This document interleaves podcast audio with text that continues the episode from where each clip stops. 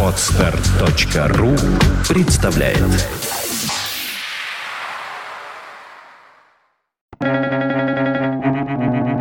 Свободное радио Компьюлента Работа ничем в сущности не отличается от алкоголя и преследует ту же цель – отвлечься, забыться, а главное спрятаться от самого себя. Олдос Хаксли.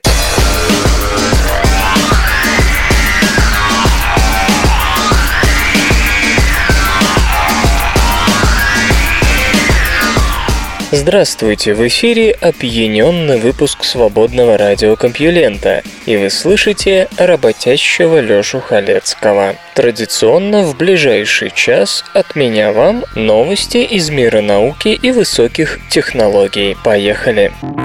Наука и техника. Много ли воды на Юпитере? 1995 году автоматическая межпланетная станция «Галилео», первой из земных аппаратов, вошла в юпитерианскую атмосферу. Прожила она там недолго, но все же успела принести странные результаты. Галилео обнаружил в здешней атмосфере очень мало воды. Чтобы не пришлось в итоге отказываться от существующей модели формирования Солнечной системы, в прошлом году НАСА запустила к газовому гиганту аппарат «Джуно», Нынче Джуно находится в 540 миллионах километров от Земли, или, если вам так роднее, почти в 30 световых минутах. Однако в 2013 году ему придется вернуться в окрестности Земли, чтобы совершить гравитационный маневр и разогнаться до более высоких скоростей. Наконец, в 2016 аппарат совершит нырок в атмосферу самой большой планеты нашей Солнечной, чтобы сгореть там, но предварительно найти следы значительного содержания воды. Почему это так важно? Как недавно выяснилось, не только Земля, но даже Марс и скалистые планеты вообще весьма богаты водой. Однако теория образования планет подразумевает, что в составе газовых гигантов воды должно быть значительно больше. Под действием солнечного излучения она должна была изгоняться из протопланетного облака тем сильнее, чем ближе находилась к светилу. Считается, что Юпитер первоначально сформировался даже дальше от Солнца, чем располагается сейчас, а значит воды в нем должно быть очень много, и следы ее в атмосфере попросту неизбежны. То, что данные Галилео этого не подтверждают, безусловная загадка. Мы посылаем Джуна туда, чтобы попытаться понять и объяснить происхождение и эволюцию Юпитера, выяснить, сколько же воды там имеется, на что это похоже изнутри, на что похожа атмосфера, подчеркнул Френ Багенелл из Колорадского университета на последней встрече Американского астрономического общества в Анкоридже. Ученый предположил, что Галилео, проработавший в атмосфере Юпитера примерно час и опустившийся при этом на глубину 130 километров, не нашел ожидавшегося слоя из облаков водяного пара как раз потому, что перестал функционировать при давлении в 23 атмосферы и температуре всего в 150 градусов по Цельсию, находясь между белой полосой и коричневым пятном. И то и другое явление широко представлены в атмосфере Юпитера. Считается, что эта граница между восходящими белые полосы и нисходящими коричневые пятна потоками, где концентрация воды может быть не выше, чем на Земле в районе Эр-Риада во время песчаной бури. Надо сказать, что современное понимание атмосферы Юпитера вообще довольно относительно. Ошибки возможны даже в оценке реальной фактуры атмосферных полос и пятен. В конце концов, все неясности, касающиеся атмосферы газового гиганта, из-за отсутствия непосредственных исследований. Например, в отличие от Земли, на Юпитере нет мезосферы и соответствующей ей мезопаузы, причины чего не ясны. Опять же, наблюдаемая температура термосферы от 800 до 1000 кельвинов, то бишь до 730 градусов по Цельсию, и на сегодня не получили никакого объяснения в рамках современных моделей, утверждающих, что температура никак не может превысить 400 кельвинов, поскольку энергии для большего просто неоткуда взяться. Согласно Галилео, верхний уровень непрозрачных облаков, стратосфера, пробитый аппаратом в начале, характеризовался давлением в одну атмосферу и температурой минус 107 по Цельсию, а на глубине 146 километров были уже 22-23 атмосферы и плюс 153.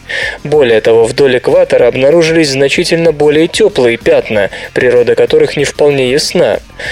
Напомню, что еще Карл Саган высказал предположение о наличии в атмосфере Юпитера химической эволюции и даже жизни. Если вода будет все же обнаружена в слоях с метаном, аммиаком и даже некоторым количеством углеводородов типа этана, ацетилена и диацетилена, то исключать существование жизни будет и впрямь сложно. В связи с этим многочисленные красные вариации цвета Юпитера по Сагану могут объясняться наличием соединений фосфора, серы, углерода и, возможно, органики, возникающие благодаря сверхмощным, тысячекратно сильнее земных молниям в атмосфере. Если же Джуно не найдет воду, то вероятность такого рода явлений, как жизнь на Юпитере, бесспорно следует оценивать значительно ниже. К счастью, новый зонд подготовлен лучше предыдущего. Специально для поиска воды есть микроволновой радиометр, который предназначен для обнаружения микроволнового излучения, испускаемого водой при нагреве. То есть космический аппарат просто обязан обнаружить воду даже в нижних, более горячих слоях атмосферы, если, конечно, она там есть. Среди прочего, данные о воде в атмосфере Юпитера дадут нам косвенные сведения о количестве кислорода, который может находиться в ней. Кажется, удалось разобраться с происхождением струйных течений на Сатурне. Турбулентные стройные течения, области, где ветры дуют быстрее, чем в других местах, бегут на восток и на запад через весь Сатурн. Долгие годы ученые пытаются понять механизм, который управляет этими волнистыми образованиями в атмосфере планеты, и выявить источник, из которого струи черпают энергию. На этот раз исследователи воспользовались изображениями, собранными за несколько лет американским космическим аппаратом Кассини, и обнаружили, что струйные течения течения подпитываются теплом из глубин Сатурна. Конденсация воды в результате внутреннего нагрева Сатурна приводит к разности температур в атмосфере, из-за чего возникают вихри, которые перемещают воздух туда и сюда на одной и той же широте. И эти возмущения, в свою очередь, ускоряют струйные течения, как вращающиеся шестерни конвейер. Ранее разницу температур пытались объяснить солнечным нагревом, как на Земле. Тони Дель Дженио из Института космических исследований НАСА имени Годдарда, возглавлявший группу, отмечает, что полученный результат стал возможным отчасти потому, что Кассини находится на орбите вокруг Сатурна достаточно долго, чтобы накопить внушительный объем данных, позволивший увидеть незначительные изменения метеоусловий. Понимание того, что движет метеорологией на Сатурне и в целом на газообразных планетах, было одной из наших основных целей с самого начала проекта, подчеркивает Каролин Порко, руководитель группы, отвечающий за изобразительную часть миссии Кассини.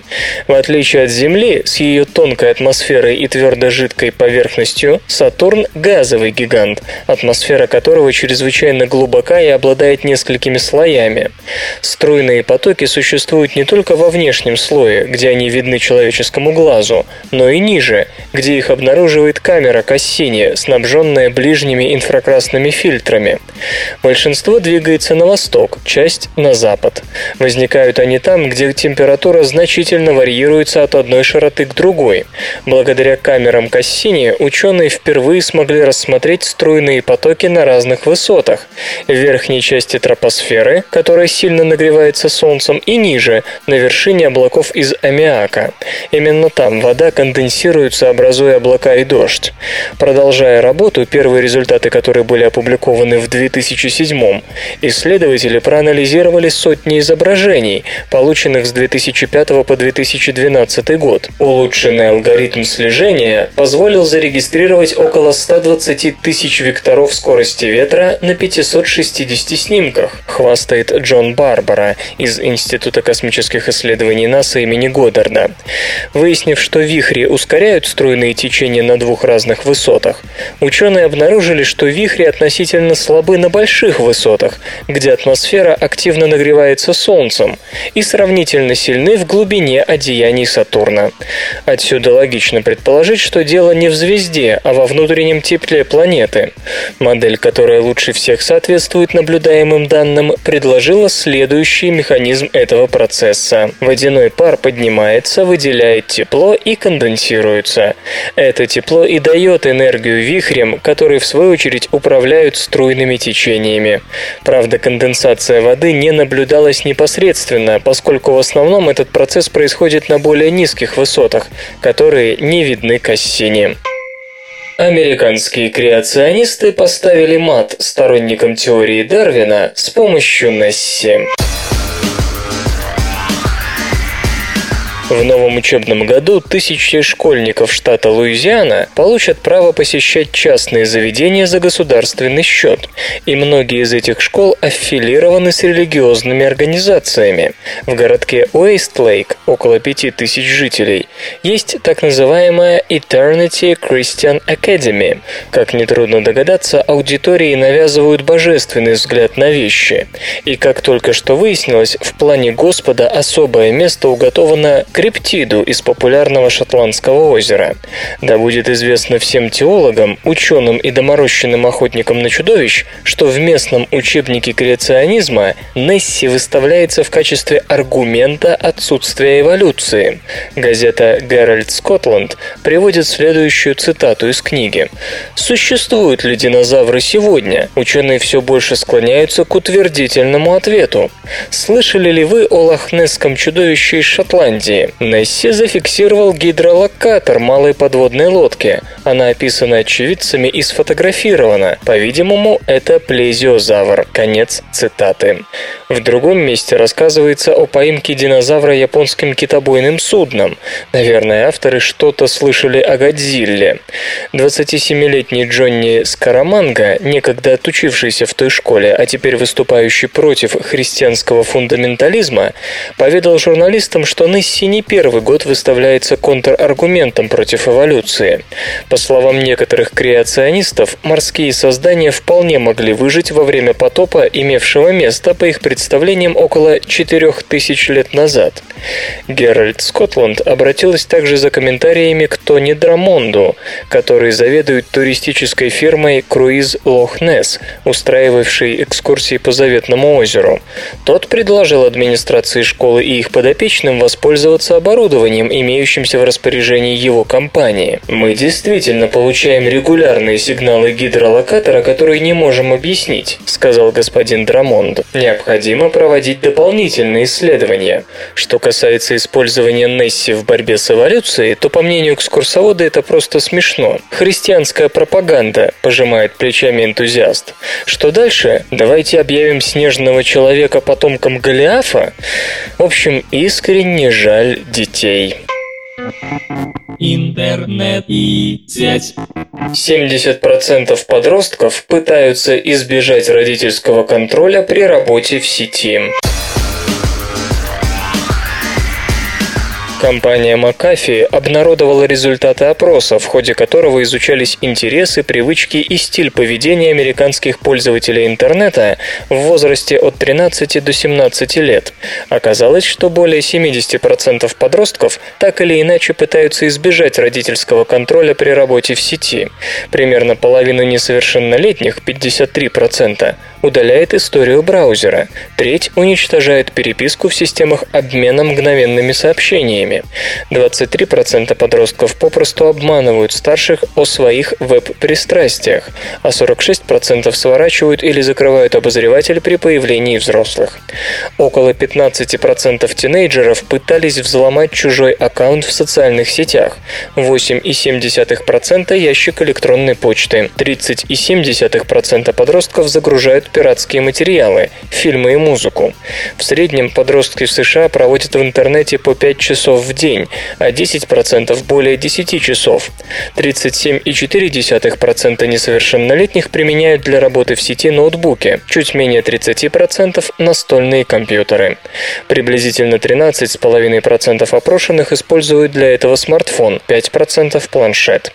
Facebook остается самым популярным сайтом социальной направленности среди тинейджеров тинейджеров. 89,5% опрошенных подключены к этой сети. Далее следует Twitter, чуть менее 49%, и Google+, 41,5%. Софт и безопасность. Армия США получит защищенную версию платформы Android. Управление перспективных исследований Министерства обороны США и исследовательская лаборатория американской армии выделят 21 миллион 400 тысяч долларов на разработку защищенной версии мобильной операционной системы Android. Реализацией проекта под названием Mobile Armor займется компания Inventia. Предполагается, что модификация Android-платформы для военных обеспечит максимальную защиту от несанкционированного использования создания вредоносных приложений, вирусов и фишинга.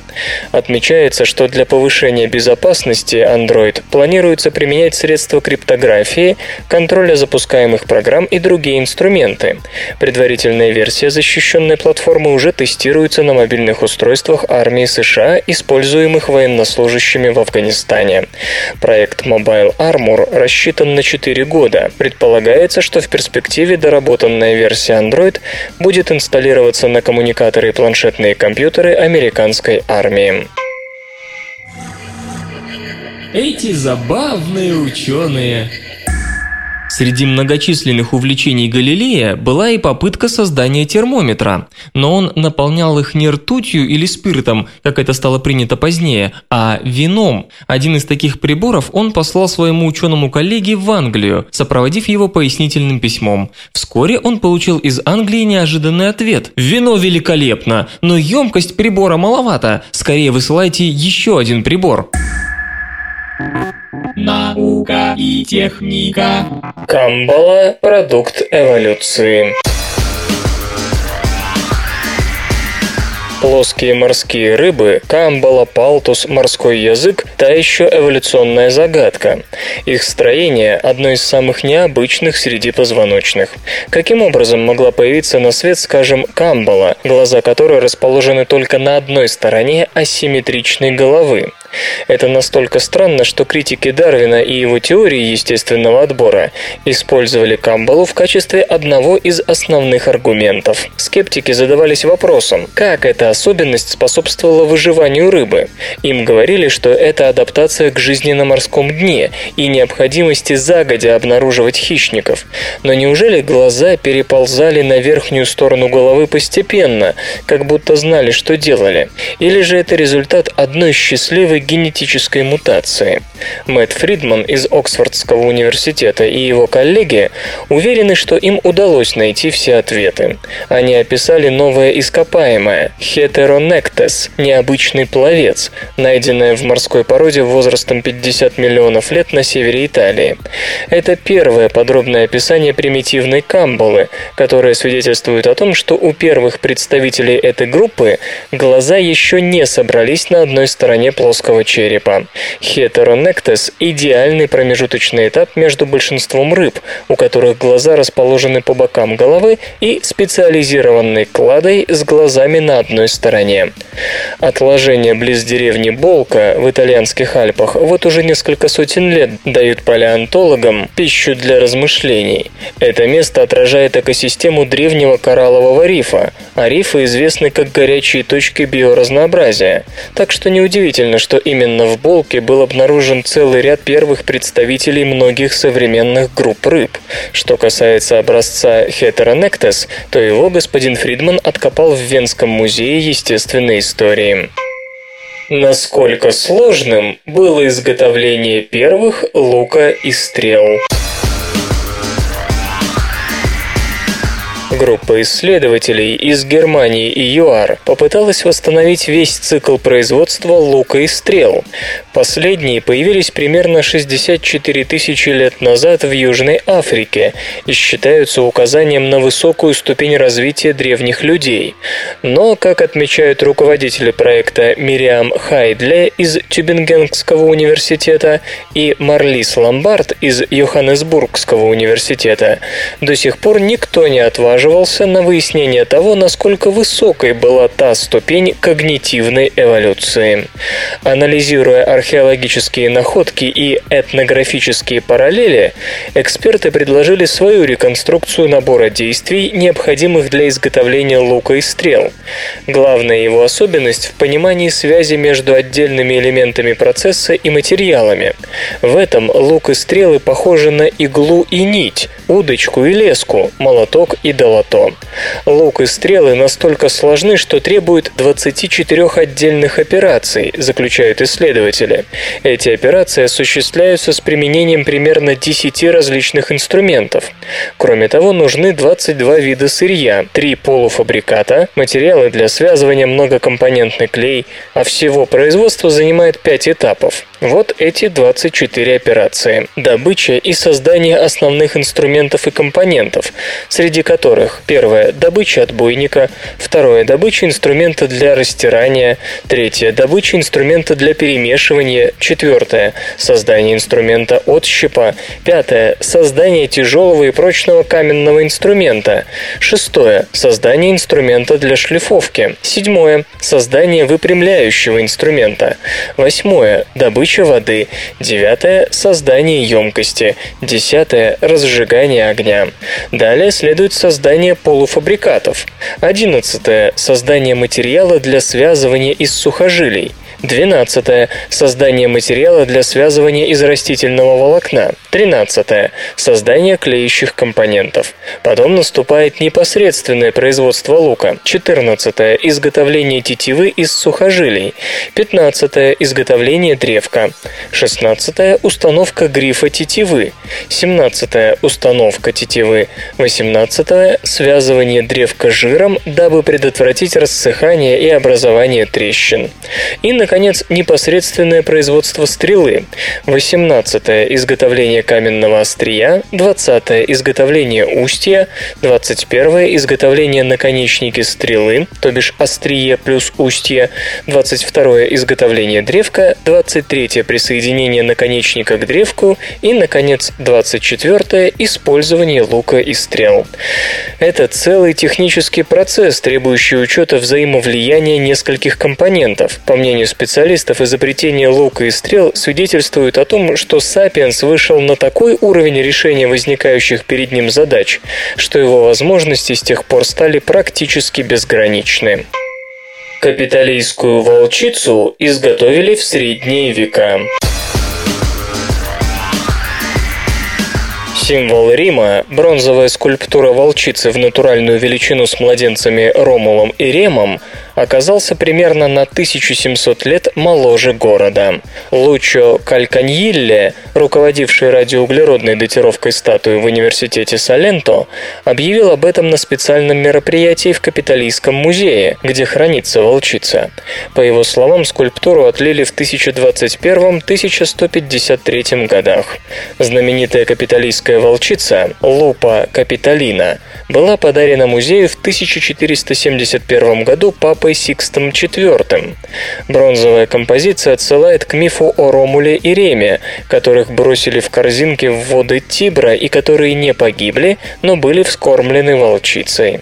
Считалось, что скульптуру изготовили в этрусской мастерской в VI-V веках. Иногда она приписывалась мастеру по имени Вулка из города Веи.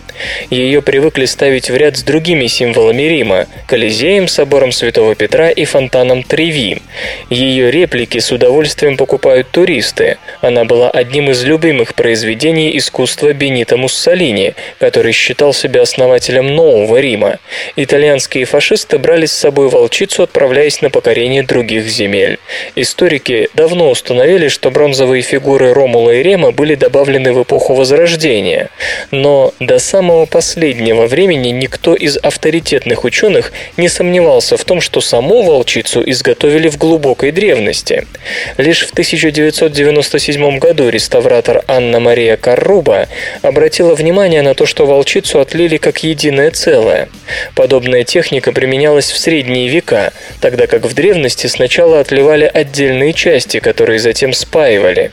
Именно этим методом пользовались древние греки, позднее его переняли этруски и римляне. После долгих обсуждений римские чиновники дали добро на всесторонние исследования, дабы покончить с сомнениями.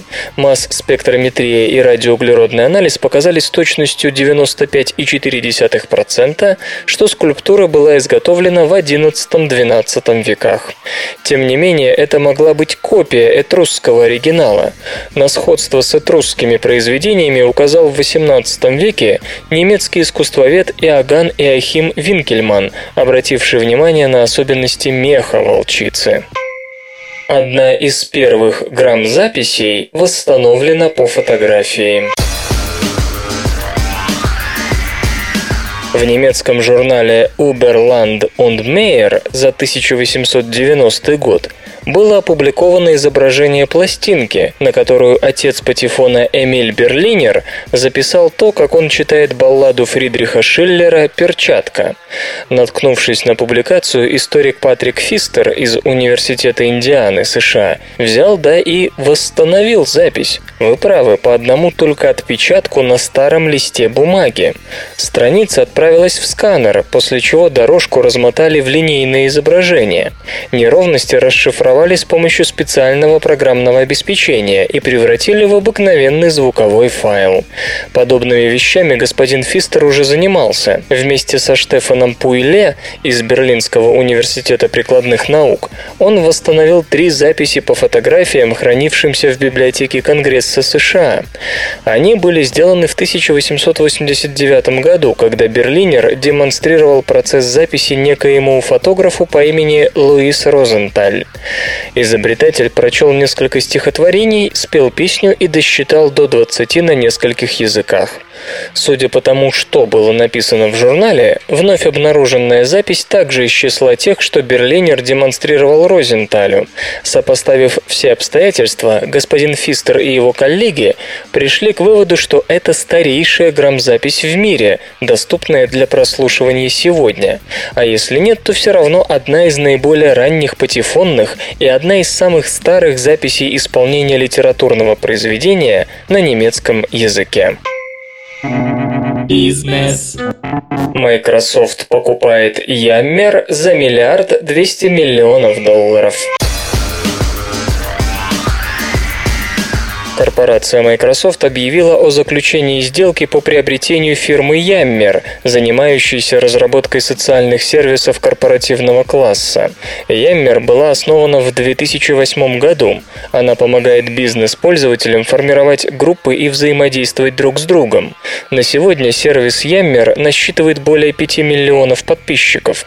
Базовая версия является бесплатной. Дополнительные возможности, включая расширенные средства обеспечения безопасности, безопасности предлагаются на коммерческой основе. Microsoft заплатит за Yammer миллиард 200 миллионов долларов наличными. Компания войдет в состав подразделения Microsoft Office Division, которое возглавляет Курт Делбин. Руководить работой Yammer продолжит нынешний генеральный директор Дэвид Сакс. Предполагается, что технологии Yammer помогут Microsoft улучшить ее облачные службы. Корпорация, в частности, сможет предложить корпоративным пользователям функционал функционал аналогичным возможностям Facebook. После завершения слияния штаб-квартира Yammer останется в Сан-Франциско. Сокращение штата, насчитывающего 400 сотрудников, пока не планируется. Музычный перапынок. Сегодня в эфире свободного радиокомпьюлента группа «Солнце Лауры», а получать эстетическое удовольствие мы будем от песни «Снег». Этот снег никогда не закончится. Ты бредешь по городу и молчишь о чем-то И близится ночь, и согреться хочется бокал Глинтвейна Преголоре пронто. Вдруг станет грустно и холодно совсем Ты позвони, и мы с тобой забудем обо всем. Вдруг станет грустно и холодно в душе, душе. Ты позвони, и мы с тобой и мы с тобой уйдем, ты звони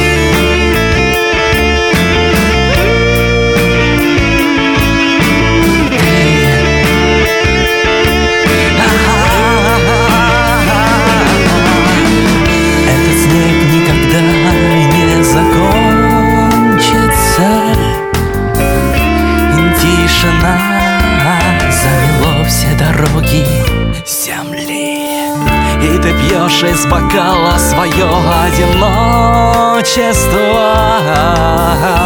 И книги все врут Нет, нет ни слова правды. О любви, о любви! Станет грустно и холодно совсем ты позвони, и мы с тобой забудем обо всем. Вдруг станет грустно и холодно в душе, душе Ты позвони, и мы с тобой, и мы с тобой уйдем. Ты звони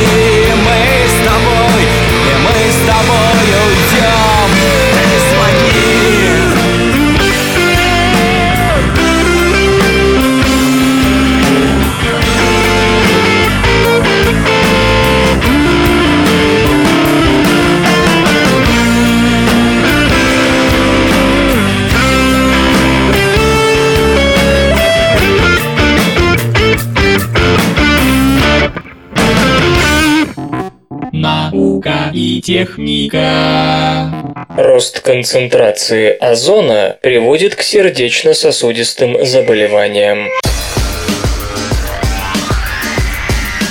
Организм молодых и здоровых добровольцев, дышавших воздухом с высоким содержанием озона, продемонстрировал признаки, связанные с сердечно-сосудистыми заболеваниями. У участников эксперимента обнаружили свидетельство сосудистого воспаления, которое может снизить способность растворять тромбы, а также изменения в вегетативной нервной системе, которая контролирует сердечный ритм. По счастью, в молодом и здоровом организме эти изменения носят временный и обратимый характер. Озон в приземном слое образуется из выбросов автомобилей, электростанций, промышленных предприятий, а также из химических растворителей и потребительских продуктов в результате реакции в присутствии солнечного света. Большое количество озона может привести к смерти, но об основных патофизиологических путях воздействия мало что известно. Роберт Девлин из Национальной научно-исследовательской Американской лаборатории здравоохранения и окружающей среды США и его коллеги решили начать с кратковременного воздействия.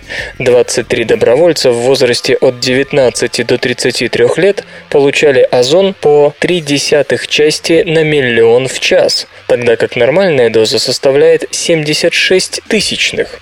Иными словами, за 2 часа они надышались таким количеством озона, которое при обычных обстоятельствах человек получает за примерно в четверть четверо большее время. Участники исследования подверглись двум воздействиям – чистого воздуха и озонированного с разницей в две недели. Всякий раз эксперимент прерывался 15-минутными периодами отдыха и работы на стационарном велосипеде. Никто из участников не жаловался на самочувствие и не демонстрировал симптомы заболеваний.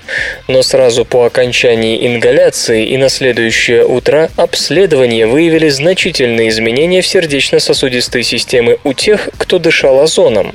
Так, в крови обнаружено увеличение уровня интерлейкина 1 бета, маркера воспалительного процесса, который играет важную роль в заболеваниях сердца. Кроме того, произошло снижение ингибитора-активатора плазминогена-1 и плазминогена, соединений, которые принимают активное участие в растворении тромбов, образующихся на стенках артерий. Наконец, выявлено изменение нарушение сердечного ритма, что говорит о сбое вегетативной нервной системы, контролирующей частоту сердечных сокращений. Любопытно, что очень похожую картину давали назвали «Испытание воздействия на людей и животных твердых атмосферных частиц». По данным Всемирной организации здравоохранения, от сильного загрязнения воздуха ежегодно умирают 2 миллиона человек, в основном пожилые люди с сердечно-сосудистыми заболеваниями. Потери США составляют от 40 до 50 тысяч. Новая система поможет водителям при перестроении из ряда в ряд. Исследователи из Университета Монаша, Австралия, разработали новую систему, призванную повысить безопасность движения при перестроении из ряда в ряд. Ученые считают, что сейчас до трети всех дорожно-транспортных происшествий происходит из-за ошибок водителей при перестроении и последующем маневрировании.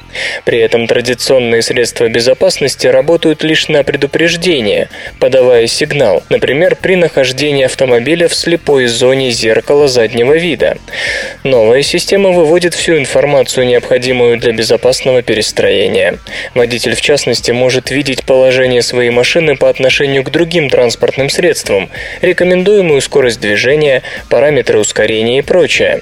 Сотрудники университета Монаша подчеркивают, что все данные отображаются в удобной для восприятия форме, что позволяет быстро оценить ситуацию на дороге и выбрать оптимальную траекторию при перестроении.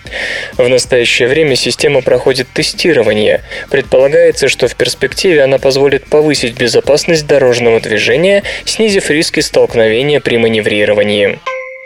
Вертолет на мускульной тяге побил собственный рекорд длительности полета.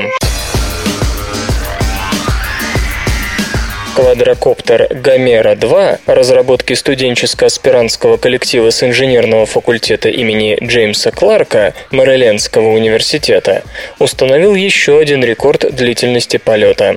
Главная цель проекта Гомера-2 – получить приз Сикорского в размере 250 тысяч долларов за полет на вертолете, приводимым в движение мускульной силой. Летчику-испытателю необходимо продержаться в воздухе минуту, взяв при этом высоту в 3 метра. На прошлой неделе участникам проекта «Гомера-2» удалось установить новый рекорд длительности полета.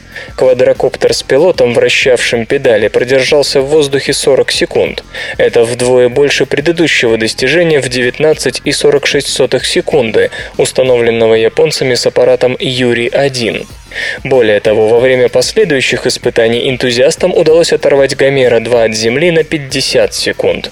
Это абсолютный рекорд, правда пока не официальный. На подтверждение результата Национальной ассоциации воздухоплавания уйдет несколько недель.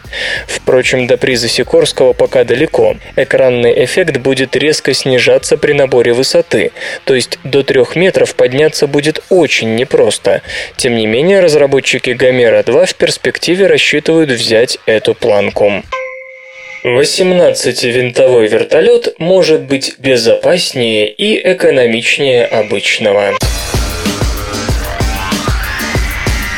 Проблемы вертолета известны и многочисленны, а потому ему не быть конкурентом другим летательным аппаратам в областях, где не нужны строго вертикальные взлет и посадка. Однако разработчики из немецкой компании Evolo утверждают, что знают, как с этим справиться. Вертолет тратит 30% своей энергии на хвостовой винт, не создающий подъемной или толкающей силы. Его единственная задача не дать летательному аппарату вертеться вокруг оси. Да, можно сделать соосник по типу К-50, и он будет и быстрее, и маневреннее любого традиционного вертолета. Однако огромные размеры и значительная масса основного винта и так создают серьезные нагрузки на конструкцию, да и массивный ротор весьма энергопрожорлив. При двух соосных винтах эта проблема проявляется еще резче, так что за пределами чисто военного применения даже Камов не рискует применять такую схему. Эвола предлагает другой подход, просто надо заменить два винта 18. Сейчас в разработке компании находится двухместный, как видно из названия, название VC Evolution 2P, которому конструкторы хотят придать скорость в 100 км в час, потолок в 2000 метров, взлетную массу в 450 килограммов, а время полета должно быть не менее часа. Задача интригующая по ряду причин. Обычно все схемы с многочисленными винтами характеризовались сниженным КПД из-за их влияния друг на друга. Это правда, говорят германские инженеры, но они обещают обеспечить такое расстояние между небольшими винтами, которое сводит подобное взаимодействие на нет. Кстати, наряду со сверхлегкой и прочной межвинтовой рамой из углепластика, это принципиально исключает перехлест винтов и связанные с этим аварии, какие бы грубые ошибки не допустил пилот.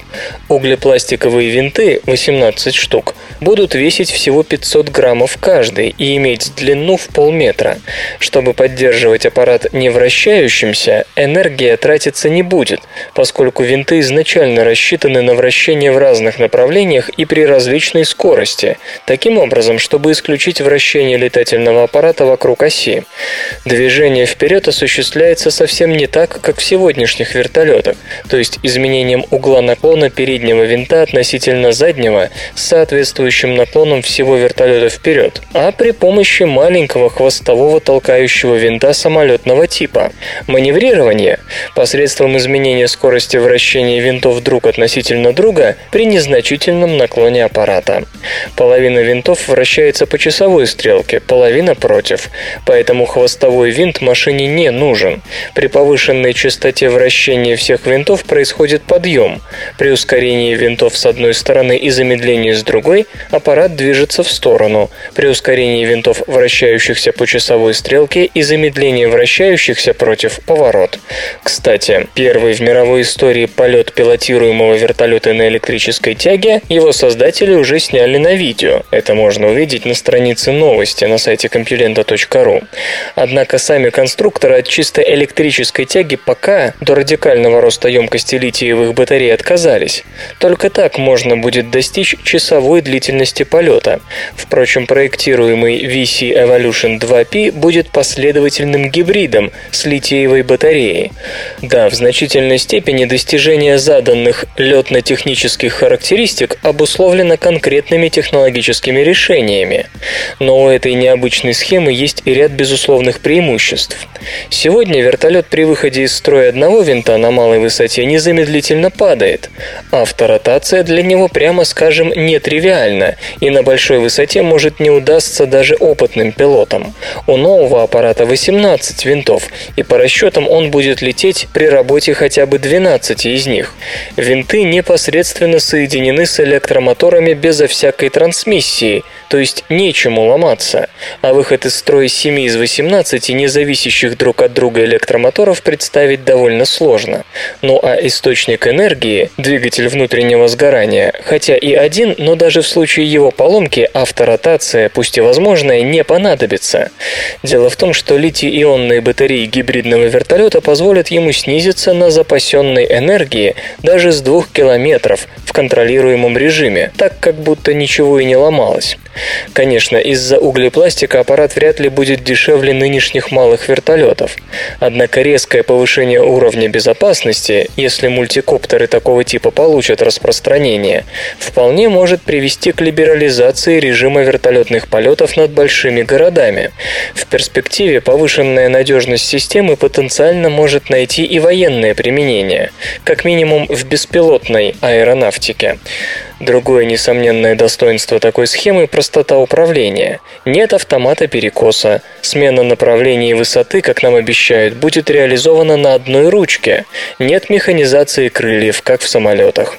Одним словом, теоретически управлять этой штуковиной о 18 винтах будет не сложнее, чем автомобилем с автоматической коробкой переключения передач железо и гаджеты. Раскрыты характеристики планшета Google Nexus 7. Завтра, 27 июня, в Сан-Франциско открывается конференция Google I.O., на которой, как ожидается, будет представлен долгожданный планшетный компьютер Google Nexus 7. Сообщается, что в основу устройства ляжет процессор NVIDIA Tegra третьего поколения с четырьмя основными вычислительными ядрами, функционирующими на тактовой частоте 1,3 ГГц. Объем оперативной памяти равен 1 гигабайту. Диагональ сенсорного дисплея с IPS матрицей 7 дюймов. Его разрешение 1280 на 800 точек. Углы обзора достигают 178 градусов. Упоминаются фронтальная камера разрешением 1,2 мегапикселя, адаптер беспроводной связи Wi-Fi и микрочип NFC. Роль программной платформы сыграет новая операционная система Android 4.1 Jelly Bean, а время работы на одной подзарядке аккумуляторной батареи будет достигать 9 часов.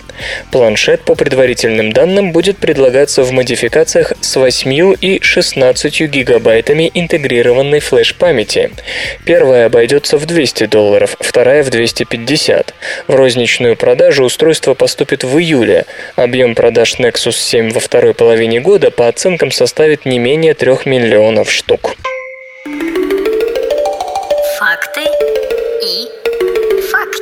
Знаете ли вы, что древнеримская публика любила кровавые зрелища не только на гладиаторских боях, но и на обычных театральных представлениях? Если по ходу действия актер должен был погибнуть, его могли в последний момент заменить на приговоренного к казни преступника и убить прямо на сцене. Наука и техника. Причиной мигрени служат неполадки в X-хромосоме. Найден участок генома, мутации в котором служат одной из причин мигрени. Этот участок находится на X-хромосоме и включает в себя ген, контролирующий уровень железа в клетках мозга. От мигрени страдают 12% людей, и женщин среди них втрое больше, чем мужчин. И не стоит думать, что женские жалобы на плохое самочувствие – это какие-то уловки или результат повышенной мнительности прекрасного пола. У женщин вполне объективные причины чаще чаще жаловаться на головные боли. Исследователи из Университета Гриффита, Австралия, выяснили, что мигрень зависит от генов на X-хромосоме, то есть наши дамы и впрямь больше рискуют получить это малопонятное заболевание. Ученые искали гены мигрени у жителей Норфолка. Когда-то на этот остров переправились остатки мятежников с легендарного корабля «Баунти». Почти 200-летняя географическая изоляция и специфическая история Норфолка, который долгое время был тюремным островом, привели к тому, что здесь сформировалась исключительно гомогенная с генетической точки зрения популяция. Если тут появляется некое генетическое отклонение, оно многократно воспроизводится в последующих поколениях. Ученые, занимающиеся генетикой человека, уже давно используют Норфолк для сбора данных. Это, наверное, единственный случай, когда бунт на корабле имел столь благоприятные для науки последствия. Собственно говоря, главным результатом исследований австралийских ученых стало не то, что они нашли на X-хромосоме участок мутации, в котором вызывают мигрень. Оказалось, что здесь находится ген, контролирующий уровень железа в клетках мозга. Связь между железом в мозгу и мигренью обнаружилась впервые, и теперь ученым предстоит понять, как одно влияет на другое. Однако не стоит думать, что эта генетическая аномалия единственная причина мигрений. Тут мы, скорее всего, имеем дело со сложным переплетением генетических и негенетических факторов. И в случае генетических вряд ли дело ограничивается одним геном. В то же время полученные результаты помогут создать как более адекватные способы диагностики мигрени, так и оптимальные методы ее лечения. Остается, правда, существенный вопрос. Почему эта мутация не вымылась из генома? Генетическое изменение обычно сохраняется в поколениях, если приносит владельцу владельцу некую выгоду. Но какая выгода может быть от мигрени? Авторы работы высказывают предположение, что мигрень способна сопровождаться повышенной чувствительностью нейронов к различным изменениям в окружающей среде. Действительно, у некоторых людей приступы мигрени начинаются, например, с понижением атмосферного давления. И тогда получается, что она всего лишь побочный эффект от внутреннего барометра, который позволяет вовремя скрыться от непогоды. Это, безусловно, эволюционно радиационный плюс. Но такое предположение все-таки требует проверки. Уж больно фантастично оно звучит. Белковый коктейль защищает от радиации. Белки, препятствующие сворачиванию крови, повышают устойчивость организма к смертельным дозам радиоактивного излучения. Прошлогодний инцидент на Фукусимской АЭС снова заставил обратиться к проблеме защиты от радиоактивного излучения. Считается, что высокие дозы радиации действуют на организм быстро и необратимо, повреждая в первую очередь костный мозг и кишечник. В результате резко падает число кровяных клеток, как следствие перестает работать работать иммунитет, и организм становится легкой добычей даже для самых слабых патогенов. Основное средство помощи в этом случае – гранулоцитарно-макрофагальный колония-стимулирующий фактор – белок, который стимулирует образование новых клеток крови. Но, во-первых, он очень требователен к хранению, во-вторых, его нужно вводить как можно быстрее после облучения, в-третьих, его применение иногда сопровождается побочными эффектами, в-четвертых, у него очень сложно выговариваемое название. Прошлой осенью ученым из Гарварда удалось найти средство, которое стабилизировало состояние облученных животных и повышало выживаемость даже после исключительно высоких доз радиации. Это была смесь иммунного бактерицидного белка и антибиотика. Их коллеги из Университета Цинциннати и Института исследований крови в Висконсине, оба США, рассказывают в журнале Nature Medicine о смеси белков с похожим похожим действием. Белок крови тромбомодулин и активированный протеин С Ксигрис на 40-80% увеличили выживаемость облученных мышей. К открытию ученые пришли, изучая мутантных мышей, которые были устойчивы к радиации. Оказалось, что у них повышен синтез тромбомодулина, белка антикоагулянта, препятствующего слишком активному свертыванию крови. Тромбомодулин активирует протеин С, который тоже ограничивает коагуляцию. Активированный протеин С уже пытались использовать как противовоспалительный противовоспалительное средство, но впоследствии отказались от этой идеи из-за низкой эффективности коммерческого препарата. Теперь, по-видимому, у этого белка появится второй шанс. Ученые облучали около 50 мышей дозой радиации в 9,5 греев и через 24 или 48 часов вводили некоторым из подопытных активированный протеин С. Спустя месяц из тех, кому белок не вводили, выжила только треть, тогда как инъекция протеина витамина С увеличила выживаемость до 70%. Тромбомодулин оказывал похожий эффект, но для этого его нужно было вводить в первые полчаса после облучения. Исследователи не сомневаются, что оба белка пополнят арсенал средств противорадиационной защиты. В их пользу говорит то, что по крайней мере один из них может сработать даже спустя значительное время после облучения. При этом и тромбомодулин, и протеин С уже участвовали в клинических испытаниях заболеваниях, то есть их взаимодействие с человеческим организмом не должно принести никаких сюрпризов. Для достижения наибольшего эффекта нужно, очевидно, вводить оба белка, поскольку кроме внешнего протеина С не помешало бы активировать и его внутренние резервы с помощью тромбомодулина. Впрочем, над расшифровкой механизма их действия, с чего вдруг белки-антикоагулянты хороши против радиации, ученым еще предстоит поработать. Тестостерон как лекарство от ожирения. Избыток веса подавляет активность тестостерона у мужчин, что в свою очередь ведет к еще большему накоплению жира. Оказывается, вырваться из этого порочного круга можно с помощью инъекций тестостерона, которые заставляют вас похудеть без диет и физических упражнений. Тестостерон помогает сбросить вес. С таким сообщением выступили на съезде эндокринного общества исследователи из немецкой фармацевтической фирмы Bayer Pharma. В течение течение пяти лет они наблюдали более сотни мужчин в возрасте около 60 лет. Две трети из них страдали ожирением, остальные просто имели избыточный вес. Ежеквартально пациенты получали инъекцию тестостерона, и к концу пятилетнего срока почти все заметно похудели, в среднем на 16 килограммов. При этом никакой специальной диетой такие инъекции не сопровождались, а физическими упражнениями участники эксперимента занимались исключительно по своей воле. Вообще говоря, инъекции тестостерона считаются небезопасными. Есть данные, что высокий уровень этого гормона провоцирует рак предстательной железы и развитие маниакально-психических расстройств.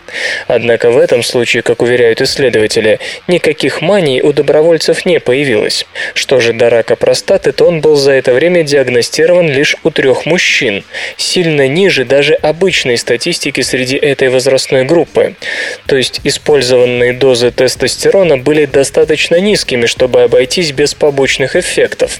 По словам авторов работы, жировая ткань стимулирует выработку кортизона, который подавляет активность тестостерона. В итоге замедляется энергетический обмен, снижается активность, появляется подавленное настроение. Круг замыкается. Чем больше жира, тем меньше тестостерона, а чем больше тестостерона, тем больше жира. Считается, что уровень главного мужского гормона падает с возрастом, но оказалось, что это не совсем так. На этом же съезде группа ученых из Университета Аделаиды, Австралия, сообщила, что по ее данным падение уровня тестостерона связано с ожирением, диабетом, депрессией в гораздо большей степени, чем с возрастом. Исследователи наблюдали более чем за тысячу мужчинами также в течение пяти лет и пришли к выводу, что депрессия снижает уровень гормона в 2-3 раза сильнее, чем старение.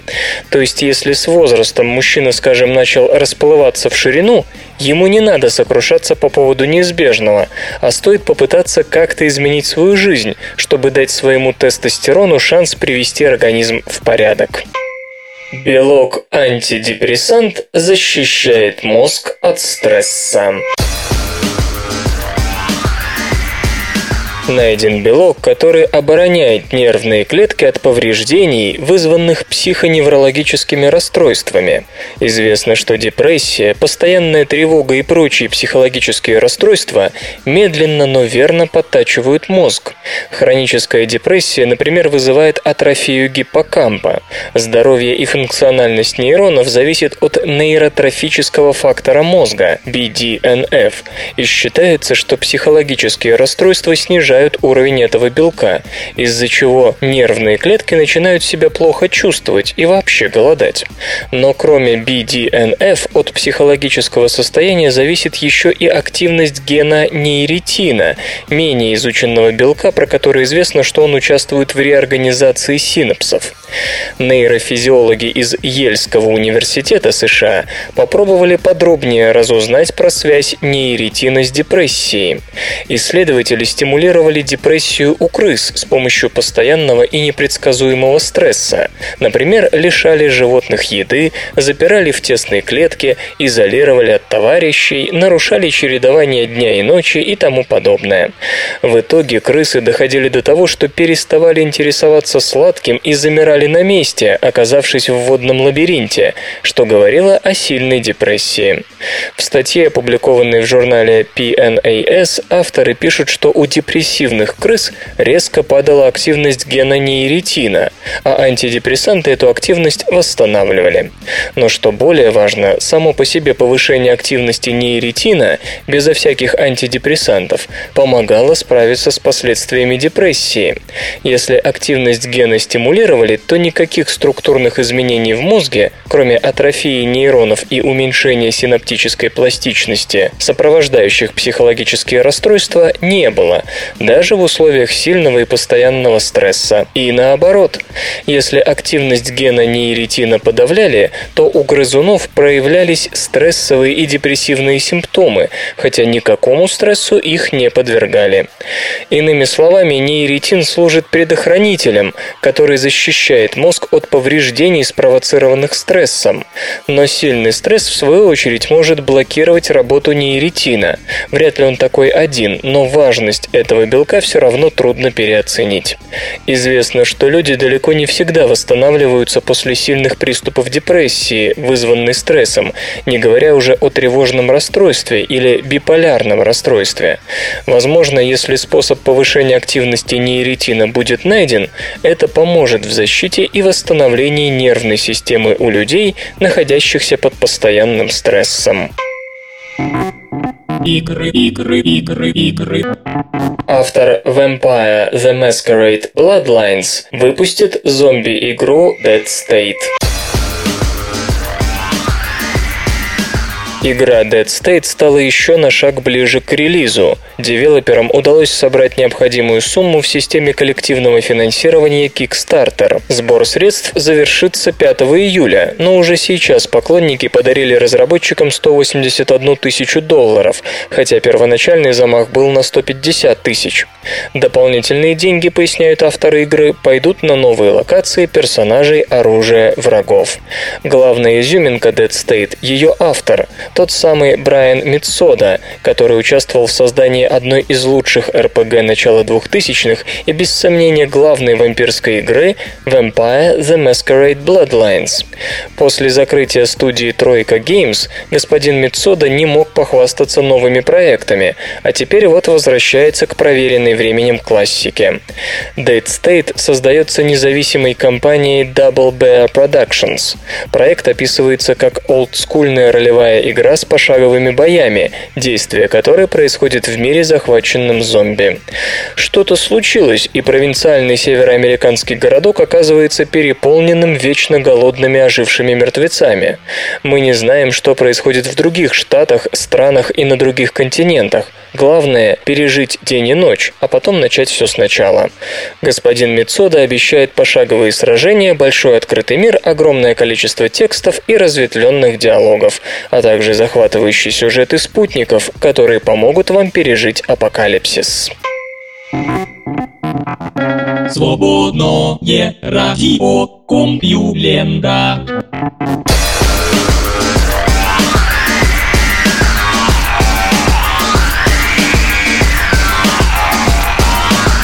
Опьяненный выпуск СРК подошел к концу. Загляните на сайт компьюлента.ру, там новостей еще больше.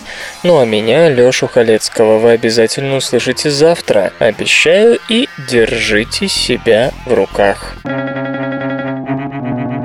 Свободное радио Компьюлента. Скачать другие выпуски подкаста вы можете на podster.ru